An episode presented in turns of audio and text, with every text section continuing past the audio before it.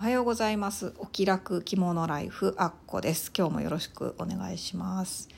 今日はあのインスタグラムの方にですね2月16日にアップしているコーディネートについてお話ししたいと思います。この日着ているものをまず紹介しますと着物はこれは名泉ですね。あの北野天満宮という神社が京都にありましてあのそこでやってる骨董市で奇跡的にあの1着だけですね。アンティークなんですけどサイズがあったやつですね。これはあのめちゃくちゃお気に入りの1着です。で帯がですねこれは綿の京袋帯なんですけれどもこれは梅屋さんというネットショップで見つけたものです。この梅屋さんも結構私好きであのよく見てるのでまた別で紹介したいなと思うんですけども結構リバティプリントとかの、あの洋裁で使うような生地で作ったカラフルな帯がたくさんありましてすごく可愛いです。これも気に入ってます。で羽織も着てるんですけどもこれはあの以前紹介したポニアポンさんという東京にある東京の根津ですねにあるあのアンティーク着物のお店で見つけたものです。これも気に入ってます。なので、この日は気に入ってるやつと気に入ってるやつと気に入ってるやつっていう組み合わせになるんですけども。はい。で、この日はですね、あの、夫と2人で、あの、カレーを食べに行ったんですけども、着付けをしてる時からあの気が付いてたんですけど、車に乗り込む時ですね、あの、プチプチって音がするんですよ。これ何の音かというと、あの、名線の着物の多分糸が切れてる音だと思うんですね。まあ、こういう古い着物ってもう本当に生地もかなり弱ってますしその縫ってる糸自体も古くなってるので結構よくあるんですけれどもなので着付けをする時ももうなるべく強く引っ張らないようにかなり気をつけてやってるんですけどたまにやっぱビリって音がすることがありますね。なのでこの着物をすごく気に入ってるんですけどまあそのうち崩壊するのかなという感じがします。あの場所によってはもう生地がかなりかすれて透けて下が見えるような状態になってるものとかもあるのでまあ仕方がないですね。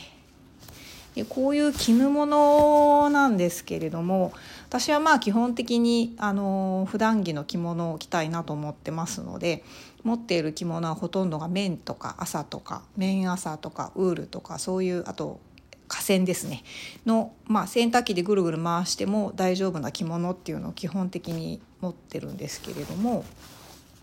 まあ、やっぱりこういう絹物もねやっぱ素敵なものがあるのでで最初の頃はやっぱりあの絹物をよく買ってましたので絹の着物っていうのもそれなりに数はあります。でこういうののお手入れどうすんのかっていうことなんですけどあの絹物ってほぼ洗うことがないですね。一回着たら、まあ、一晩えもんかけにかけてあの陰干ししておいて畳んで収納するだけっていう感じです。まあ、一晩干すと言いながらですね畳むのが面倒くさくて34日干しっぱっていう場合もあるんですけどまあ何しかですねあの日陰に干して畳んで棚に置いとくっていうぐらいですね例外なくこうしてます。あのちょっとフォーマル寄りの色無地とかも持ってるんですけれどもそういうのはまあ一応多頭紙に入れてはいますけれどもお洗濯に出したことは今のところないですね。でまあ、このお手入れの方法っていうのもいろいろあると思うんですけれども私は基本的にはもう絹の着物っていうのはどうしても汚れたとかどうしてももう洗いたいっていう時はプロに頼む方がいい気がしてます。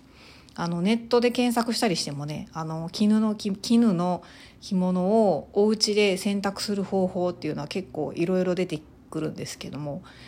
ちょっとまあそこまで する必要がないのかなという感じもしますしあとはやっぱり万が一の時ですよね。やっぱり絹ってすごく縮むんです。特にお召しとかあとちりめんって言われてる生地のものなんかはあのものすごく縮むみたいなのであのやってしまうとやっちまうともうちょっとあの取り返しがつかないっていうのもあるのでそれともう一つですねそこまでする必要がないっていうふうにさっき言ったんですけど、まあ、その理由として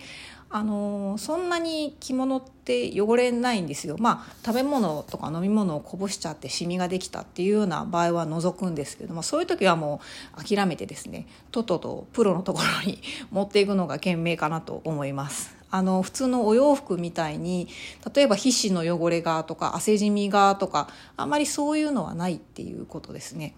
あのなぜないかというとですね基本的にあの着物って襦袢の上に着るじゃないですか。長襦袢は全身覆ってますしあの二分式の半襦袢と裾よけっていう組み合わせの場合でもあのもうきっちり首からですねあの足元まであの下着で覆われてますので直接肌に触れる部分って意外と少ないんですよ。で衣紋も抜いてるのであの首のところって結構汚れるじゃないですか。あの主人のワイシャツとか見てるともう首の後ろがドゥルドゥルになってるんですけどそういう状態にはなかなかならないっていうのがあります。とあとはもう私は汗をかく時期には着ぬものは絶対に着ないと決めてるので汗じみになるっていうことも基本ありえないですね。なので買ってから一度も洗濯してない絹の着物ってたくさんあるというかほとんど全部そうなんですけど特に支障はないかなという感じがします。まあ、現代人はあの服をね着慣れてるので一回服着たらまあ洗うっていうのが生活の基本として馴染んでるのでなかなかちょっとこの洗わないっていうのどうなのっていう感じもするんですけれども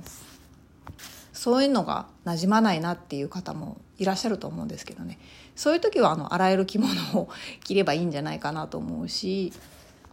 まあ、私も若干最初は抵抗ありましたけど実際着てみたら、まあ、同じようなことをあの着付けの先生にも言われましたのでね基本的には汚れることはないし着るものなんてほとんど洗うことないよっていうふうに教えてもらったんですけど最初はなんかちょっと違和感ありましたけど実際着てみると確かにそうだなっていうのが実感としてあります。なので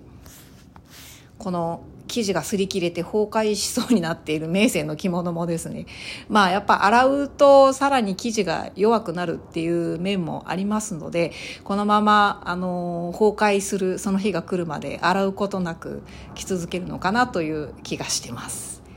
今日はこんな感じです。今日も聞いていただいてありがとうございます。ここでした。さようなら。